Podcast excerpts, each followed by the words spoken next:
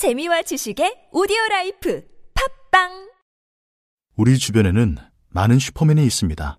바로 공익 제보자입니다. 하지만 그들에게 세상은 따뜻하지 않았습니다. 조직을 저버린 배신자로 대했죠. 고맙다는 응원 한마디 듣지 못하고 어려움을 감내하고 있는 슈퍼맨들에게 이제 우리가 감사를 전해야 할 때입니다. 시민사회 지지 캠페인 어쩌다 슈퍼맨에 기부해 주세요. 아름다운 재단. 주말에 뭐해? 따분한 시간 널 위한 힐링 타임. 비싼 월정액 말고 이제 싸게 싸게 즐겨. 진짜로 반값에 즐겨. 무료도 많아. 어른을 위한 서비스 추억의 명화 19금 명화 즐기는 시간 죽이는 시간 Better and best.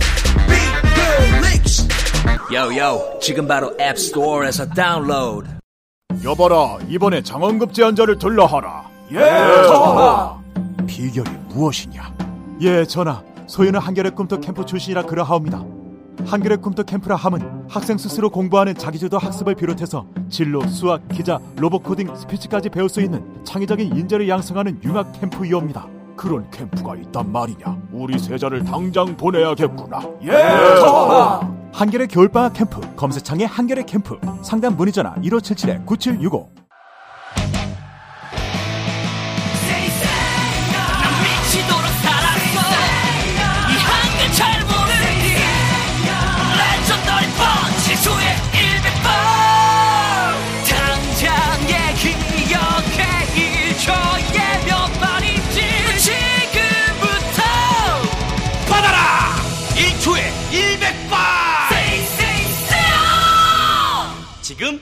다운로드.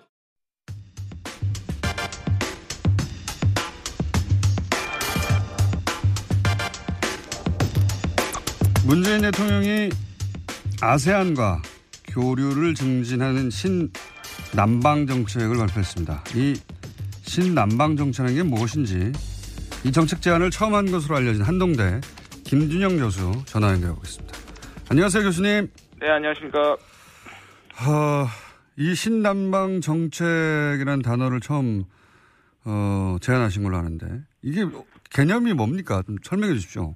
뭐 좀 해명할 게 있는데요. 예. 제가 뭐 이걸 맡아서 한 건 사실이고요. 근데 저 혼자 생각은 아니고요.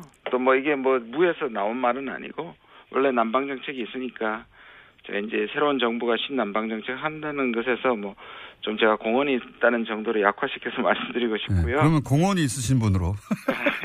알겠습니다. 예. 이게 뭐죠? 어떤 개념이죠?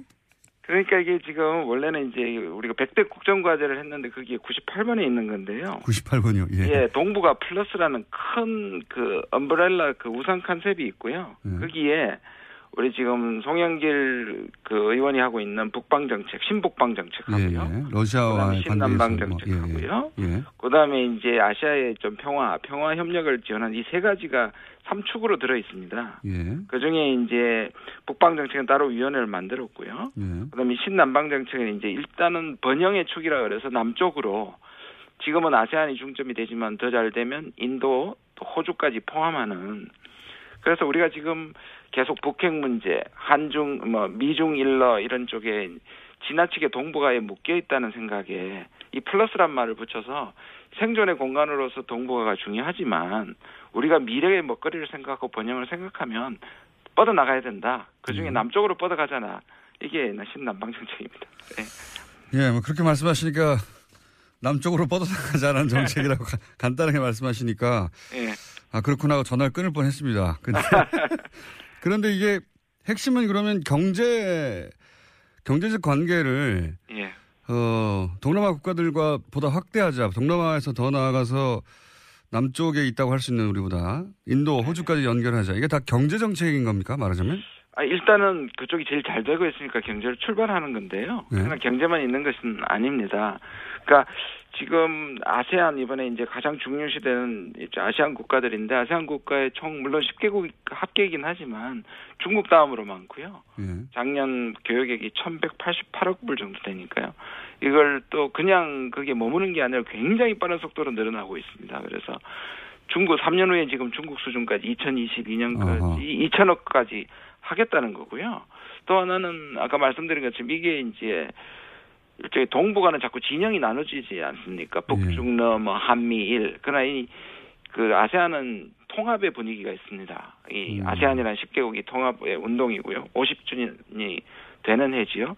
그래서 우리가 뭔가 새로운 외교적인 레버리지를 가지는 의미에서 이들과의 관계도 미래적으로는 개척해야 된다. 음. 뭐 이런 뜻이 담겨 있다고 볼 수 있습니다. 경제 교육 규모가 지금 미국보다 크고 중국 다음입니까 현재 아세안? 예, 맞 2위입니다. 네네. 어 그렇게 그렇게 큰 것 치고는 사실 우리나라에서는 존재감 있게 다루지를 않아가지고 몰랐네요. 예, 예. 바로 음. 그래서 신이란 말을 붙인 건데요. 지금까지 아세안 정책이 없었던 건 아닌데 예. 이걸 중요시 하겠다는 것이고 기억하실지 모르겠습니다만 보통은 4국 대사만 보내지 않습니까? 네네. 특수사를 예. 오 지난 5월에 박원순 시장이 갔지 않습니까? 그래서 이 5강 그러니까 4국만큼의 수준 하겠다 이번에도 대통령께서 확인하셨는데 그런 부분을 굉장히 신경 쓰고 있다고 볼 수 있습니다. 경제 관련은 이해가 가는데 그리고 네. 방금 이제 외교 부분도 살짝 언급하셨습니다만 네, 이 동북아는 북중로 하고 이렇게 나눠져 있다. 네, 네, 네. 한미일 동맹이고 북한하고는 중국, 러시아가 가깝고 이렇게 일반적으로 알려진 네, 어, 이렇게 갈라져 있지만 아세안은 아니다라고 하셨는데 네, 네. 이 아세안과의 외교가 우리 예를 들어서 북한과의 관계라든가 혹은 뭐 전체 외교 관계에서 역할을 할 수 있는 부분이 있습니까? 예, 뭐 지금은 예를 들어서 지금 말레이시아에 기억나시죠? 그 김정남 네네. 비서장관. 그리고 지금 인도네시아도 사실 양국하고 다 가- 관계를 갖고 있고요. 아, 많은 아세안 국가들이 뭐 조금 친, 친북한 경향이 있는 국가들도 여전히 조금 남아 있지만 예. 대체적으로 양국 관계를 갖고 있기 때문에 북한에 대한 일종의 채널을 갖고 있다고 볼 수 있고요. 또 그 다음에 이게 이제 그 대통령께서 균형 외교를 싱가포르 인터 인- 언론하고 인터뷰하면서 다시 이제 불러왔습니다. 그렇게 하시면서 하신 말이 그 과거에 동북아 균형 자론 때문에 노무현 정부 때 굉장히 트라우마가 있었지 않습니까? 네. 그러니까 이게 그게 아니고 미중 사이에서 균형을 한다는 게 아니고 우리의 외교 역량을 다변화하는 의미에서의 균형 외교고 그러려면 우리에게 이 보다 많은 이 동북아를 넘는 어떤 국가의 협력이 중요하다. 그래서 이 신남방 정책은 균형 외교의 일부로서 과거와 구별되는 것이다. 뭐 이렇게 말씀하셨거든요. 이건 어떻습니까? 그 우리가 이제 이 동남아시아에 대해서 사실은 아래로 네. 보는 그런 있죠. 인식이 있고 실제 그러다 보니까 지금 말씀하신 대로 중국 다음에 교육국 미국보다도 더 큰 교육량인데 불구하고 이제 그다지 다루지 않았는데 네. 그래서 이제 우리가 동아시아 국가가 무슨 교육이 그렇게 있나 아 뭐 알지 못하는 분들도 많을 겁니다. 근데 네네. 일본이나 중국 같은 경우는 이미 오래전부터 이 지역에 대해서 뭐 공적 원조도 하고 네. 관계도 화교도 많이 진출했으니까 관계도 많이 맺고 있는데 우리가 들어갈 틈이 아, 있을까요? 있냐고요? 예. 말씀하신 것처럼 일본은 일찌감치 했고요. 일본은 어떻게 시작했냐면 결국 자기들의 제국주의 식민지 국가들이 네네. 그러니까 그 이후에 이건을 보상하는 차, 차원에서 많은 공적 지원을 했는데 그게 나중에 알고 보니까 공적 지원을 한 다음에 자기 차 팔아먹고 전자제품 팔아먹는 어, 일종의 경제적 동물이라는 게 많고요. 예. 그다음 과거사에 대한 극복이 아직 덜 됐고요.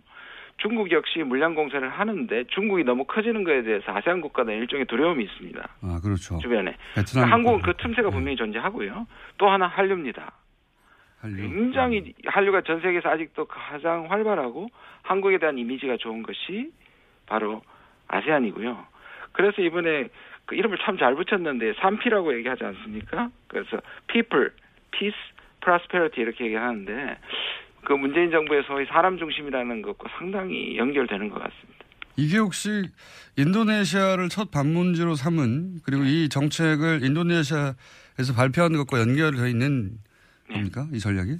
아, 예, 인도네시아가 굉장히 중요하고요. 특히 뭐 인도, 인도네시아 마찬가지인데요. 최근에는 한국과 어 굉장히 지금 긴밀해지고 있습니다. 물론 이제 예, 무스, 아, 이슬람 국가라는 측면이 있지만 심지어 방산 협정까지 전투기, 뭐 훈련기, 잠수함 협정까지 있고요. 인구가 2억 5천이나 되기 때문에 중심 국가라고도 볼 수 있고 이번에 삼국 순방을 하지 않습니까? 그래서 네. 대통령이 BIP라고 붙였지 않습니까? 베트남, 인도네시아, 그다음 필리핀. 예. 그다음에 이제 일정상 보시면 지금 이제 그 인도네시아가 먼저 가고 그다음 에이펙 아펙 그 아시아 경제 태평양 경제위원회 가고 또 마지막에 여기 지금 어 다른 아, 여러 가지 이제 그 필리핀에서 50주년 기념을 하고 그다음에 여러 가지 다자 회의가 있기 때문에 일정상도 그렇게 된 걸로 알고 있습니다. 아, 이게 이제 우리가 일방적으로 이런 정책 구상을 가지는 것만으로 실제 아시아 국가들하고 그런 관계를 네. 저절로 맺어지는 건 아닌데 네네. 지금 말씀하신 이러, 이들 아세안 국가가 우리와 관계를 그 정도 수준으로 맺을 의지가 있거나 반응이 있습니까?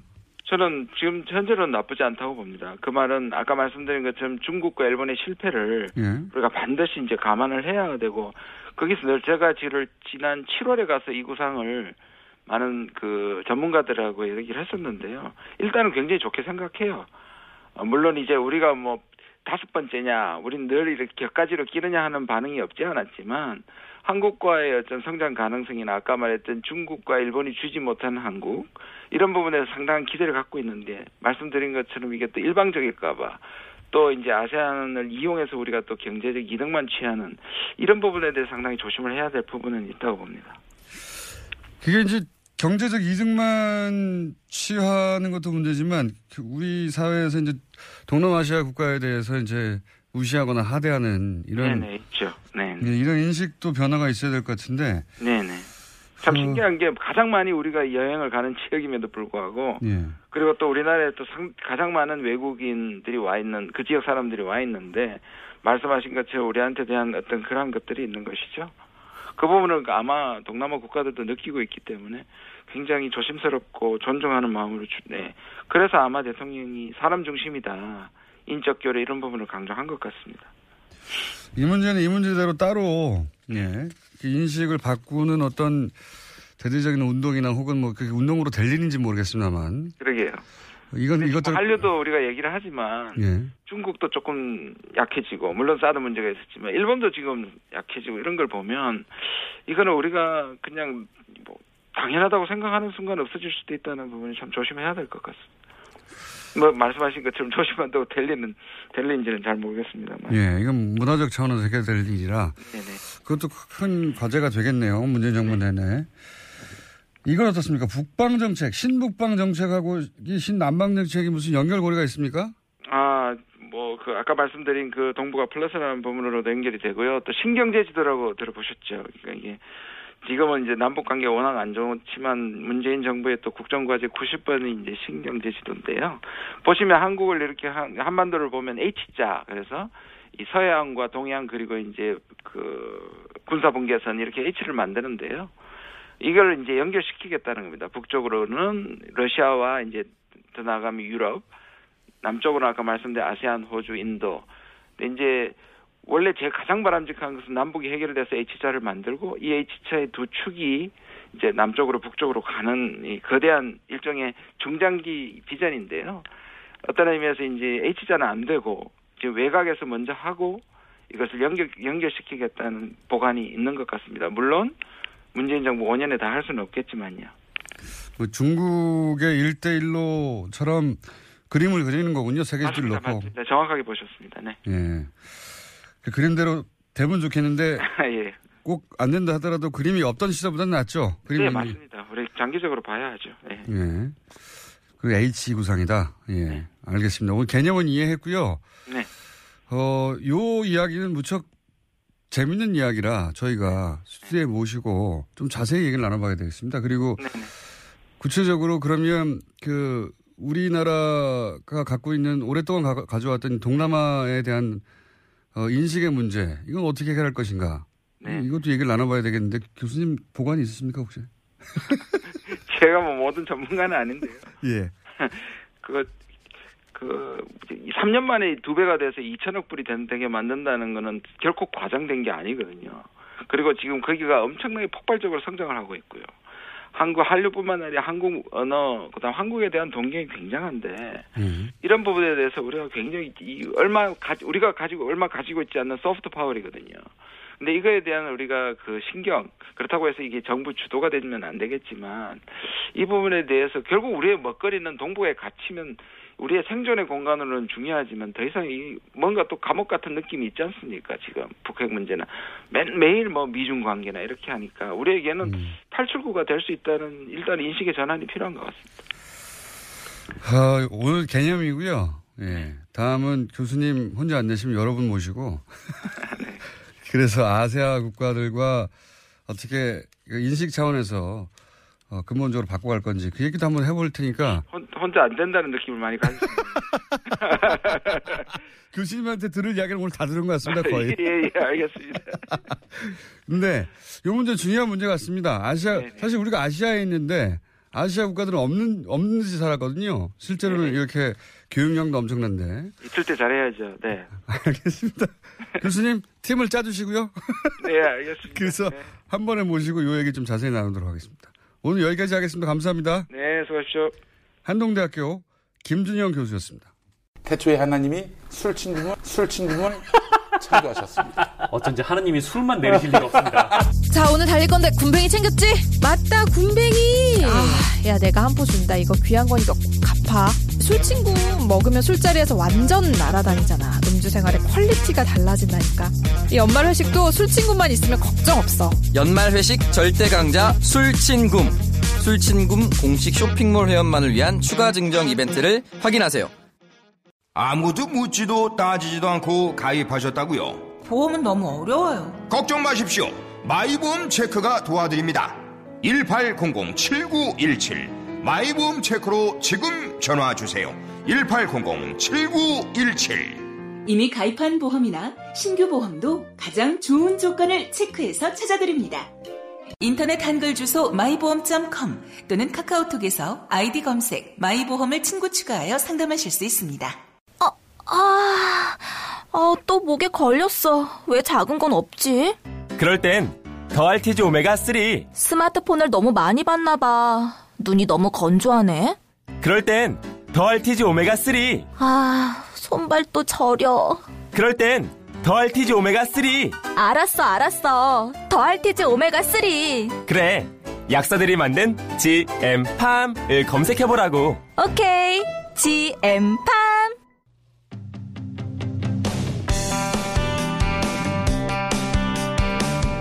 네.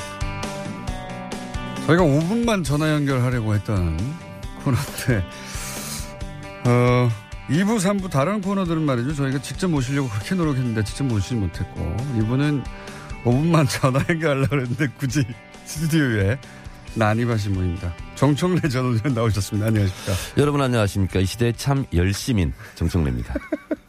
매사 열심히 하니까 직접 나와요. 전화, 전화 연결만 해도 괜찮다는데 굳이 이렇게 저희도 모르는 사이에 스튜디오에 쑥 들어와 계신. 아니 저는 네. 어, 뉴스공장 듣다가 광고할 때 그냥 집에서 출발해서 오면 3분 정도 걸리더군요. 차 타고. 예. TBS 바로 맞은편에 사시는 분이라 저희가 가끔 전화 연결할 일인데 이렇게 불쑥불쑥 스튜디오에 나타나십니다. 네.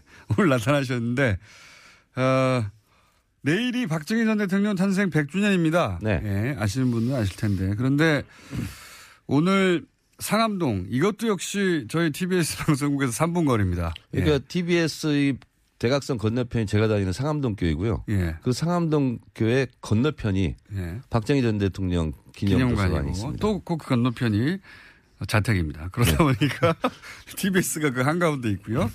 근데 이 기념관에서 어, 박정희 전 대통령 동상 기증식이 열리는데 네. 이게 문제가 있다고 갑자기 달려오셨어요. 이거 아무도 다른 언론에서 다루지 않는데 이게 왜 문제가 있습니까? 그 상암동에 박정희 기념 도서관이 있으니까 거기 동상 세울 수도 있는 거잖아요. 원래 이 동상이 음, 작년에 만들어져서 광화문에, 광화문에 예. 세울 예정이었나 봐요. 그러나 이제 이순신 장군 동상 광화문에 있는 네. 그 정도 크기 됩니다 이게 그죠? 4.2m 예. 높이가 그리고 3톤인데요 무게가 3톤 세종대왕상을 조각했던 분이 만든 네. 거래요. 근데 작년 촛불 국면에서 광화문에 세우기는 좀 어려웠을 거고 그렇죠. 그러니까 기왕에 제작되어 있으니까 그럼 어디다 세울까 하다가 상암동 박정희 기념관에 세우자 예. 이렇게 된 것 같아요. 그런 것 같은데 이게 왜 문제입니까 근데?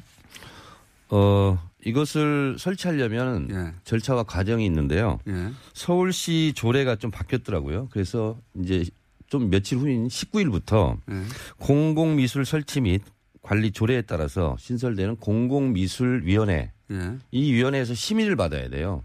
아, 동상을 막 세울 수 있는 게 아니라. 네네. 7명부터 12명까지 이제 구성이 된다는데 아직 구성이 안 됐어요. 조례가 네. 막 지금 개정됐기 때문에. 근데 여기서 심사를 받고 합격을 해야 세우는 네. 건데 그건 뭐, 뭐 말이 되네요. 이게 예. 뭐냐면 서울 시유지거든요. 지금 네. 무상임대로 사용하고 있거든요. 아, 무상임대. 네. 근데 이런 절차 없이 그냥 막 세우려고 그런 음. 움직임이 많았어요. 그래서 실제로 제가 인터넷을 쭉 돌아다 보니까 대한민국 구국 포럼이라는 데가 있더라고요. 구국 포럼이요? 네네. 근데 거기서 어 뭐라고 돼 있냐면 이게 지금 제가 그대로 한번 읽어보겠습니다.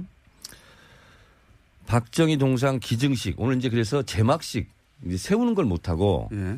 그냥 우리가 이것을 주겠다 기증식만 한다고 하는 건데 아, 그러니까 제막이라고 하면 사실 동상을 세워놓고 막을 이제 걷는 뭐 천 같은 거 이렇게 해서 예. 걷는 건데 기증식은 설치는 못하고 기증한다는 행사만 하는 거군요. 네네. 예. 어, 대한민국 구국 포럼에서 만든 그 인터넷에 돌아다닌 건데요. 어, 제막식은 박원숭의 방해로 무산되어 기증식만 박원, 여기서. 박원순을 말하는 거군요. 네 그런 것 같습니다. 박원순의 방해로. 아하. 그러니까 방해했다는 것은 조례가 있어서 조례에 따르면 서울시 허가를 이 그 위원회 위원회를 통해서 받아야 되는데 네. 그런 위원회 통해를 받아야 되는 조례가 있는데 이걸 안 받고 막 세우려고 그런 움직임이 있어서 움직임이 있어서 민족문제연구소 어, 방학진 실장 네. 그리고 어, 저희 마포구 서울시 유동균 의원 등등이 네. 나서서 이제 문제 제기를 막 하고 네. 하다 보니까 아마 이것은 그럼 절차를 밟겠다 이제 이렇게 나오는 같고 무단 설치는 안 된다. 네네. 뭐, 뭐 조례가 그러하니까요. 네네. 예. 그래서 제가 또 이 시대 참 조사인이잖아요. 궁금해가지고 여기 있는 데를 알아냈어요. 보관하고 있는 데를. 예, 현지 의원이 아니시니까 시간이 많죠. 그래서 어제 갔다 왔어요. 여기에 네. 보관된 곳에 네. 예, 아무도 안 시켰는데 네. 자체 조사 여기 기념 기념관으로 한 7km 정도 떨어져 있어요. 7km. 한 12, 2, 3분이면 갖고 오겠더라고요. 아하. 그러니까 지금 의 지금 나오신 이유는 이게 이제 무단 설치하면 안 되는데 이거를 무단 설치할 가능성이 있다. 그렇습니다. 한번 설치해버리면 이걸 또 철거한다고 또 문제가 될 대형. 크레인으로 네. 갖다 한번 안- 얹혀놓으면 네. 이 3톤이나 되는 걸 누가 치우겠어요. 못 치워요. 무게도 그렇지만 아마도 이제 이미 설치된 거를 이제 그 치운다고 네. 어 뭐랄까 거기서 이제 시위하시고 그걸 막고 네. 그 과정에서 뭐 어, 사건 사고가 일어나고 뭐 그렇습니다. 시끄러워지고 하는 일이 있을 수도 있겠죠. 그러니까 이런 거는 찬반으로 갈릴 수가 있잖아요. 철거를 네. 한- 한다 못한다. 이미 설치됐는데 네. 기왕 설치됐으니 뭐 그냥 가자고 하는. 그래서 오늘 있고. 10시에 이제 몇 시간 후, 어, 바로 이제 이제 우리 방송 끝나고 이제 바로 두 시간 반 후네요. 10시에 아, 한 시간 반 후네요. 기증식이 있어요. 아, 그래서 걱정이 돼서 동상. 기증식을 하는데 예. 그 저희가 어, 어, 토요일 일요일 불침번을 쓰면서 저희 민주당 소속 신종갑 구의원을 비롯해 가지고 구의원들이 2시간씩 릴레이 1인 시위를 거기서 했어요. 음. 그리고 어제 3시 설치하지 마라. 예, 설치하지 마라. 그리고 어제 저도 3시에 가서 민족문제연구소 우리 또 당원 또 주민들과 함께 이제 뭐 어, 입장도 발표하고 그랬는데 그래서 제가 처음으로 기념관 안을 한번 들어가 봤어요. 네. 들어가 봤는데 박정희 전 대통령에 대한 기념도서관. 예. 뭐 어두운 면 밝은 면 다 있지 않겠습니까? 예. 근데 미화만 하고 있더라고요. 뭐 기념 도서관이니까 그 부분을 약간 이해해 줄 만도 한데. 아니 근데 예. 예. 본인이 18년 그 집권하는 기간 동안 예. 잘한 일만 있는 게 아니잖아요. 그건 그렇죠. 그걸 다 보여줘야 아이들에게도 뭐 교육이 되고 반면 교사도 될 수 있는데 그렇게 전혀 없고 그리고 저희가 이게 사실은 상암동 마포구 상암동에 박정희 기념관 있는 것 자체를 제가 12 19대 총선 그 출마하면서 반대하고 그랬었는데 이미 이제 이건 김대중 대통령 때 화해 뭐 용서 차원에서 예. 부지를 줬고. 부지를 예. 줬고 이렇게 했는데 상암동과 박정희 기념관은 아무런 관계가 없어요. 그러게 왜 여기 왔을까요? 박정희 시대 때 쓰레기 갖다 버린 일밖에 없어요. 그. 연관이라고는 맞습니다. 그것밖에 없어요. 여기가 난지도였었는데. 그래서 이제 마포구 구민들이 열심히 그 쓰레기 공원 위에 하늘공원, 뭐 난지공원 이렇게 예. 만들었지 않습니까? 근데 그래서 이제 환경이 많이 개선돼 가고 있는데 환경상도 안 좋은 것 같아요. 그, 그건 이제 박정희 전 대통령을 추모하거나 지지하는 분들 입장에서는 좀 동의가 안 될 텐데. 그리고 이 기념관이 애초에 예. 어린이 도서, 도서관과 병행해서 운영한다. 그래서 박정희 대통령 기념 도서관이에요. 예. 근데 도서관 기능은 전혀 하지 않고 있어요. 아, 도서관 기능은 없어요? 없어요. 그래서 사람들이 들락날락 하는 사람들이 없어요, 별로. 도서관이 아니에요? 아니에요. 도서관. 뭐, 뭡니까, 그러면? 그래서 그냥 뭐 박정희 대통령 옛날 사진 있잖아요. 그냥 기념관 같은 역할을 그렇습니다. 네. 그래서 네. 애초에 취지와도 맞지 않아요, 지금. 그렇군요. 자, 그래서 어, 이 동상을 설치하려면, 네, 설치하려면 조례에 따라 위원회의 어, 승인을 받고 난 다음에 설치해야 하는데 네. 그 동안에 이 관련 전례로 볼때 네. 어, 여기 이 누가 이거 추진하는 겁니까, 근데? 저도 이 단체가 좀 의문스러운데요. 네. 시민 단체라고 지금 외피를 쓰고 있는데 11명으로 구성되어 있습니다. 이승만, 박정희, 해리 트루먼 전 대통령 동상 건립 추진 모임. 트루먼 대통령 거기 왜 예. 낍니까? 그래서 박근 전 유엔 뭐 대표 이분이 대표를 맡고 있는데 여기에 조갑재 씨가 아. 포함되어 있고요. 유석춘 교수 어디서 많이 들어봤죠? 아, 유석춘 교수. 고영주 전 검사장. 아, 뉴라이트 계열 혹은 뭐 그쪽 분들이네요. 그리고 이제. 김영원 홍대 교수라고 있는데 이분이 이 동상을 만든 분입니다. 만든 분이야 뭐 같이 추진하는 게 근데. 저는 예. 동상을 만들면 몇 억이 들 텐데 이 추진 모임에서 어떻게 자금을 조달했는지 예. 그것도 좀 저는 좀 의심스럽습니다. 박근혜 전 대통령을 추모하고 좋아하는 분들이 돈을 냈겠죠. 네, 어쨌든 지금 현재 문제 제기를 하고 걱정돼서 오신 이유는 바로 집 앞이기도 하지만 시간도 많아서 조사를 쭉 해봤더니 이걸 갑자기 무단으로 설치하면 그다음부터는 그 이 조례를 어겼는데도 불구하고 예, 철거가 안될그 것이다. 저희 상암동 주민들, 예, 이 마포 조례에 따라 구민들은. 언제든지 기습적으로 이걸 설치할 수 있다. 그래서 불신번을 쓰면서 계속 지켜야 되는 거 아니냐. 한번 갖다 놓으면 그 치우기도 어렵고 그렇습니다. 그러니까 철거가 철거가 더 어렵겠죠. 네네. 근데 이제 조례를 지켜서 위원회를 통과해서 한다면 할 수 없는데 그걸 꼭 고쳐라 이 얘기를 하시려고 나온 거죠. 예. 뭘 고쳐요? 거쳐라. 조례에 따라 위원회 설치위원회의 어, 판정 혹은 뭐 결정을 거친 다음에 우선 요구는 그렇습니다만 예. 공공미술위원회도 어, 절반 이상이 민간위원들로 설- 그 구성이 되게 돼 있어요. 그러다 네. 보니까 저희들은 반대를 하는 거죠. 예, 반대 입장 들어봤고요. 네. 설치하는 분들의 입장을 만약에 설치가 된다면 그래서 논란이 생긴다면 그때 네. 그분들하고 연결해서 왜 그렇게 설치했는지 들어보고 뉴스 공장 끝나고 예. 김충수도 잠깐 좀 거기 가보시죠. 10시에 기적 시간인데. 우리 구의원들, 시의원들 다 가서 동네 주민들하고 반대하는데 네. 의원님은 안 바쁘시지만 저는 바빠요. 의원님 오늘 여기까지 듣겠고요. 네. 다음에 그냥 전화로 하시고 이렇게 가급적이면 그렇게 하도록 노력하는데 열심히이다 보니까 항상 이렇게 스튜디오를 또 나오게 됩니다. 오늘도 전화한다고 하다가 어느새 이렇게 들어오셔가지고. 자, 그런 문제가 있다고 합니다. 지금까지 정청래 전 의원이었습니다. 감사합니다. 고맙습니다.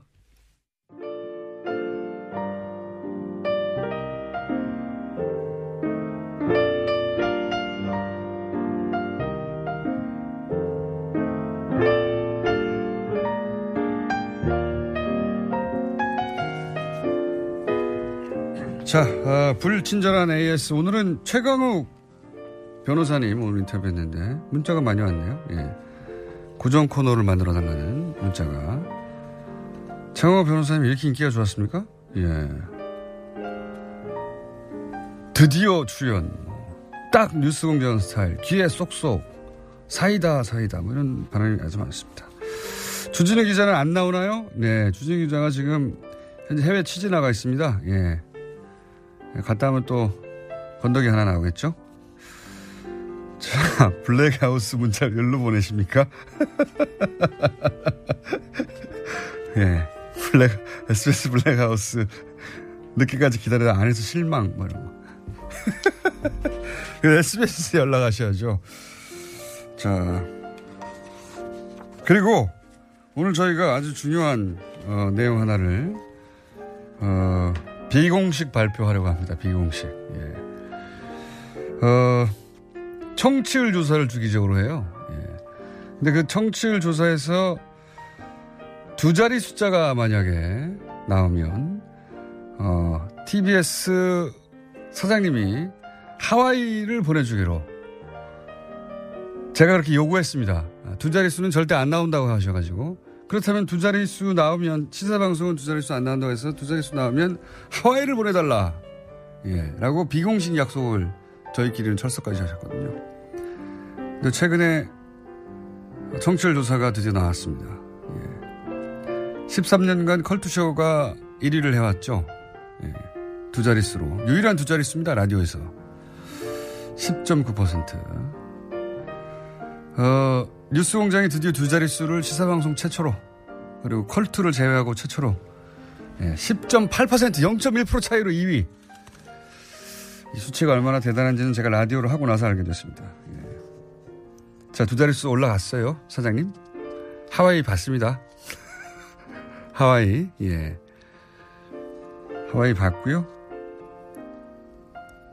뉴스 공장이 이제 여기저기에서 항상 순위에서 일을 하는데 이 청취율 조사에서만 일을 못하거든요. 오랜 동안. 아직도 2위이긴 합니다만 드디어 두 자릿수에 올랐다. 0.8%와 0.9. 거의 따라잡았다. 네. 컬투쇼 한번 나가야겠네요. 컬투쇼 두 분이 여기 나오든가. 자, 사장님 하와이 보내주세요.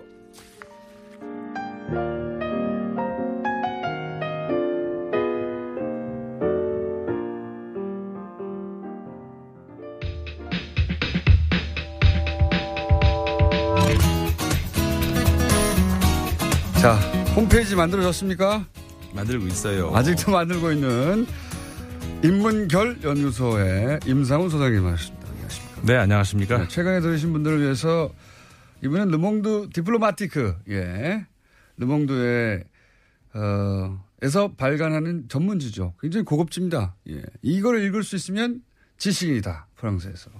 라고 말해지는 르몽드 디플로마티크의 편집장도 하시고 편집위원도 하시고 그 외에 뭐 잡다한 거 많이 하십니다. 그 중에서 최근에는 인문결 연구소의 소장님 아직 홈페이지가 없습니다. 카페만 있고 오늘은 뭡니까?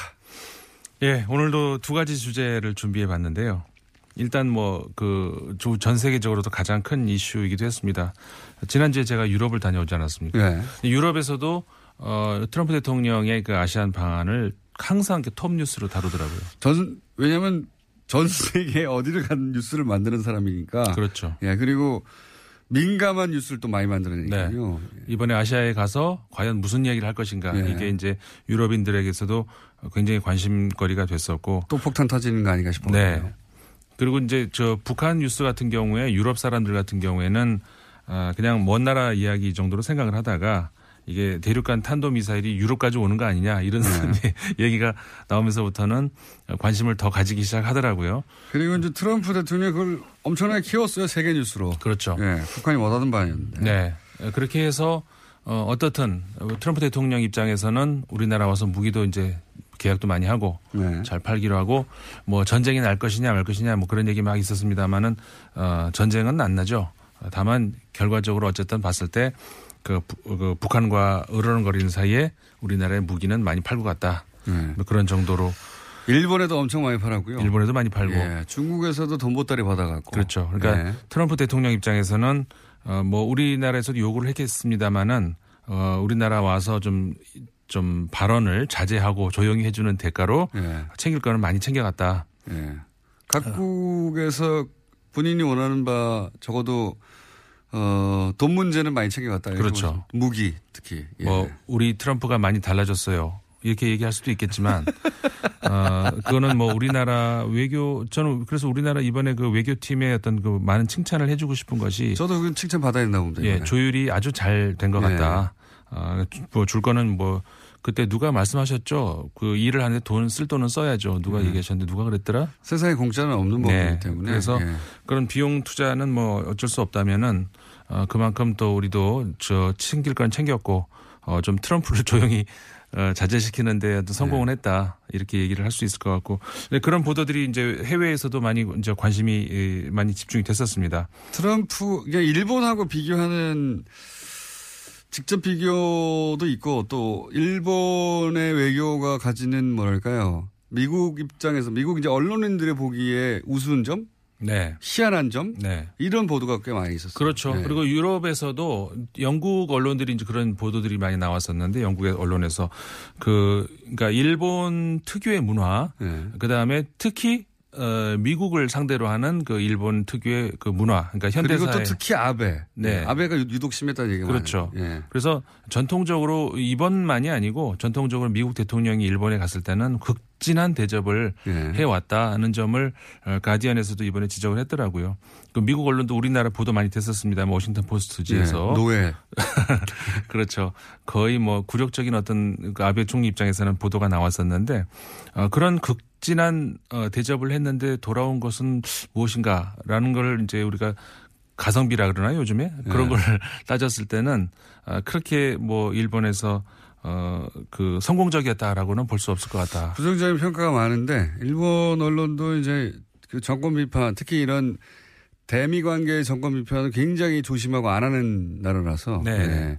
그럼 정권 교체가 거의 없는 나라니까요. 그렇죠. 그러다 보니까 그러면 그 아주 센 비판은 없는데 그런 비판이 이게 있어요. 예. 뭐 남긴 게 뭐냐 돈만 많이 썼다. 그렇죠. 그런 분위기가 분명히 있습니다. 일본에서. 그렇게 해서 이제 동북아시아를 거쳐서 이제 동남아시아로 이제 또 무대를 이동하지 않았습니까? 어, 그래가지고 이제 우리 문재인 대통령도 동남아시아 순방을 하고 있습니다만은 어, 베트남, 아니, 처음에 인도네시아, 그 다음에 베트남, 그 다음에 필리핀 이렇게 네. 거치면서 어, 국제회의 용어들이 많이 등장을 했어요. 뭐 아펙도 나오고 네. 아세안도 나오고. 아세안도 나오고 뭐 EAS도 나오고 이제 이게 이제 헷갈릴 수가 있는데 그래서 간단하게 이제 하자면 아페크 혹은 에이펙 같은 경우에는 어 그 아세안 그러니까 먼저 아세안 먼저 얘기해요. 아세안 같은 경우가 이제 동남아시아 국가들끼리의 네. 어떤 그 10개국인가요? 연합 체제죠. 예. 어, 처음엔 60년대 말에 이제 출발했다가 점점 이제 불어나서 이렇게 됐는데, 어, 아까 우리 저 인터뷰에서 그 저 하셨습니다마는 밖에서 제가 정청래 의원님하고도 얘기를 잠깐 했어요. 이게 주목을 우리가 할- 앞으로 할 필요가 있다. 네, 아세안 같은 맞습니다. 경우에. 예. 그 왜냐면은 어, 아세안 국가들이 지금 저 목표로 하고 있는 것이 유럽 연합 같이 예. 어, 단일 경제 체제를 이렇게 노리고 있고 근데 상, 사실상 이게 굉장히 가능 어느 다른 지역보다 가능성이 높은 것이 내구성이 굉장히 좋습니다. 이 국가들 간에 사실 동북아시아 우리 그 한중일 삼국은 그렇지는 않잖아요. 예. 그리고 서아시아가 그렇습니까? 아니면 뭐 어디 아프리카 그렇습니까?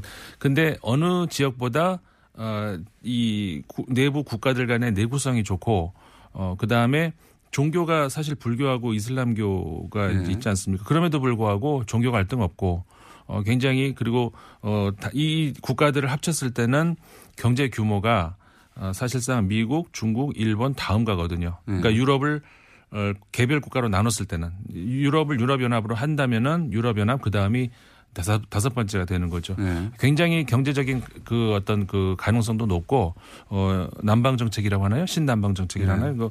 그 굉장히 우리가 앞으로 어저 주목을 해봐야 될 그런 단계인 것 같습니다. 그리고 거기다가 이제 어 예를 들어서 A 그 EAS라고 하는 그 저 국제 기구 같은 경우는 거기서 더 범위가 넓어지죠. 그러니까는 동 아시안이 동남아시아라면은 거기다가 플러스 3 하면은 동북아시아까지 합친 거 아니겠습니까?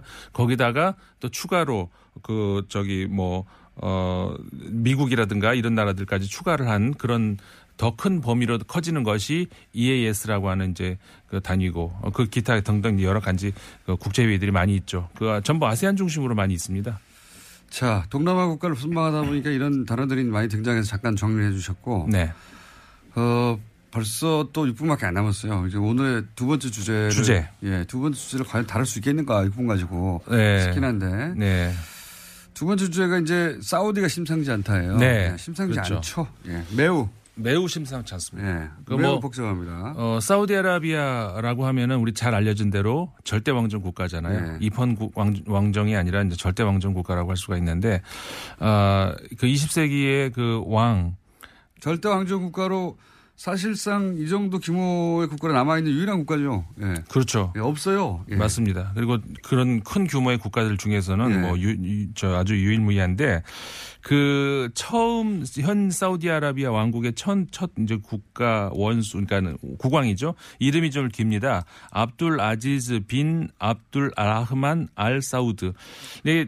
아랍 국가들 보면 이름이 길잖아요. 예. 이좀 해석을 하면은 일단 우리가 빈 뭐뭐뭐 이렇게 많지 않습니까? 네. 빈 뭐뭐뭐 하면은 그 무슨 뜻이냐면은 뭐뭐뭐의 아들 이런 네. 뜻입니다. 그러니까 빈 압둘라 라- 압둘라흐만 하면 압둘라흐만의 아들인 압둘 아지즈 그다음에 알 사우드 그러니까 알 사우드 가문의 압둘 라우만 의 아들인 압둘 아지즈 이렇게 되는데 그 아들들 보- 그 아들이 이제 쭉 왕자가 쭉 있지 않겠습니까? 네. 그 왕자들이 대를 이어가면서 왕위를 계속했죠. 사우드 왕, 파이달, 칼리드, 파드 이렇게 왕 이름들이 쭉 있는데 주목할 만한 점은 어 지금 현 왕이 이제 살만 왕인데 네. 왕세자가 왕세자를 부를 땐 빈살만이라고 한다는 거죠. 네. 그러니까는 무슨 얘기냐면은 지금까지 그 2대부터 7대까지 왕은 빈 모모가 안 붙었어요. 네. 왜냐하면 어차피 다 빈 압둘 아지즈니까 한 왕의 아들이니까. 그게 이제 형제 형제들이니까. 예. 예. 그 처음에 이 사우디를 1920년대인가요? 광고할 때 부족이 한 20개가 됐는데 그때 부족 간의 그 결속 때문에 어, 아버지가 아들한테만 계속 나, 어, 물려주면 20개 부족이 단결이 안 되니까 네. 형제들 네. 한테 나눠주는 걸로 승계 원칙을 세웠는데 이번에 그렇죠. 처음으로 아들한테 나눠주려고 하는 거죠. 그렇죠. 예. 어, 그래서 이제 이름이 그렇게 불리, 불리는 것이 이제 그 이유가 있습니다. 근데 올 6월에 한번 왕세자가 바뀌었었죠. 예. 그러니까 는 현 그 쌀만 왕의 조카, 그러니까 형의 친형의 아들이 예. 어, 세자가 됐었는데 기습적으로 세자를 바꿨어요. 친 그때가 아들로. 트럼프 대통령이 사우디를 트럼프 대통령 취임 이후 첫 번째로 가는 나라가 사우디였어요. 네. 그리고 나서 많은 일들이 벌어지죠. 그때 둘 간에 그 왕가와 어, 트럼프 간에 큰 딜이 있었다. 야, 굉장히 예리하시네요. 국제 문제 워낙에 잘 예. 아시니까 정 맞습니다. 예. 그러니까는 그 전 왕세자 같은 경우가 어, 오바마 대통령하고. 가까웠어요. 예. 그런데 현 왕세자 같은 경우에는 트럼프 대통령하고 가까운 그때 인증을 받았어요. 네. 내가 이렇게 해도 되겠어? 예. 네. 그럼 아, 지금 되돌아보면 그때 인증을 받았고 네. 그리고 나서 바로 카타르 단교가 일어나죠. 그렇죠. 예. 그렇게 되면서 이 지금 그 대규모 숙청이 이루어지고 있거든요. 예. 사우디에서. 근데 항상 이제 이런 큰 정치적인 어떤 그, 그 음모 앞 뒤에는 앞에는 선명한 어떤 도덕적인 어떤 뭐라고 할까요 명분이 명분이 자리 잡고. 있지 않습니까 어디나 그러니까 부정부패, 이거는. 그렇죠 부정부패 이건 좋은 거죠 어, 맞는 말이고 그 엄청난 절대 왕정 국가 저 입헌제가 아니기 때문에 얼마나 많은 부패가 있겠습니까 그러니까는 거기서 이제 빠져나가는 돈만 다 모아도 뭐 얼마나 큰 규모가 되는데 네. 그 명분이 이제 자리 잡고 있는데 그거 뭐 거기에 대해서 뭐라고 할 수가 없죠. 근데 아까 말씀하셨던 것처럼 거기서 이제 카타르와의 단교 사건, 그러니까 가- 사우디아라비아뿐만 아니라 주변의 많은 국가들이 카타르와 단교를 하죠. 그 다음에 이상한 여러 가지 일들이 있어요. 뭐냐면은 그 레바논 총리가 예. 사우디에 왔다가 갑자기 그러니까 저 프랑스 장관과 식사를 하다가 중간에 전화를 받고 갑자기 나가서 사퇴를 하죠. 사퇴를 발표를 합니다. 예. 그러니까 레바논 총리가 사우디에 와서 사퇴를 발표하고 네. 레바논으로 안 돌아가. 돌아가질 않고. 예. 그럼 지금 어디 있는 거냐? 물읍니다. 레바논 입장에서는 일단은 사, 사태를 파악하기 우리나라 총리 어디 갔어? 들어와라. 네. 들어오면 뭐 우리가 사, 사, 뭐, 저 추이를 보고서 아, 사퇴를 받든가 말든가 할 테니까 들어와라. 근데 네. 안 들어오고 있어요. 그리고 미사일 한 방이 어, 사우디아라비아로 상공을 날아가는 거를 예. 격출시키는 일이 있고 예. 이게 도대체 다 뭐냐?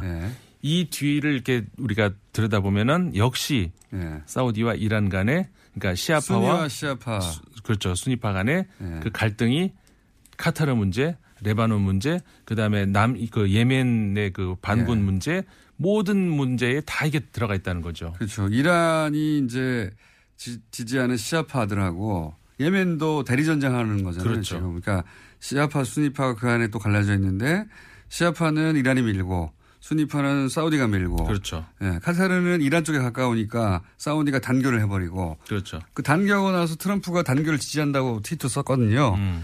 그러니까 그 뒤에는 또 그 이란 뒤에는 러시아가 사우디 뒤에는 미국이 있는 거죠. 그렇죠. 네. 순위 그러니까 이란과 사우디가 순위하고 시아 뒤에 있다면 이들 뒤에는 또 미국과 러시아가 있는 그렇죠. 거죠. 예. 그리고 주변 국가들 같은 경우에서도 반군과 정부군 간의 갈등이 있을 때 이게 똑같지가 않아요. 예를 들어서 시리아 같은 경우는 그 정부군은 이란이 지지하고 반군을 사우디가 지지하는데 예. 그다음에 예멘 같은 경우에는 거꾸로 예. 정부군은 사우디가 지지하고 있고 반군 후티 반군을 이란이 지지하고, 지지하고 있고. 굉장히 복잡한 근데 이 복잡한 그러니까 IS 이후에 중동의 공백 을 네. 누가 차지하는 놓고 그렇죠. 둘이 부딪히고 있고 그렇죠. 거기에 트럼프하고 사우디가 딱 붙었다. 맞습니다. 예. 그래서 요거죠? IS 이후로 과연 이게 중동이 어디로 갈 것인가? 먹냐? 네, 이거를 우리가 주목을 해봐야 된다. 트럼프가 전폭적으로 사우디를 지원하면서 전쟁이 날 수도 있다. 네, 중동에서. 사실 굉장히 위험한 지역이기도 합니다 지금. 임상원 의원이었습니다. 감사합니다. 네, 감사합니다. 안녕.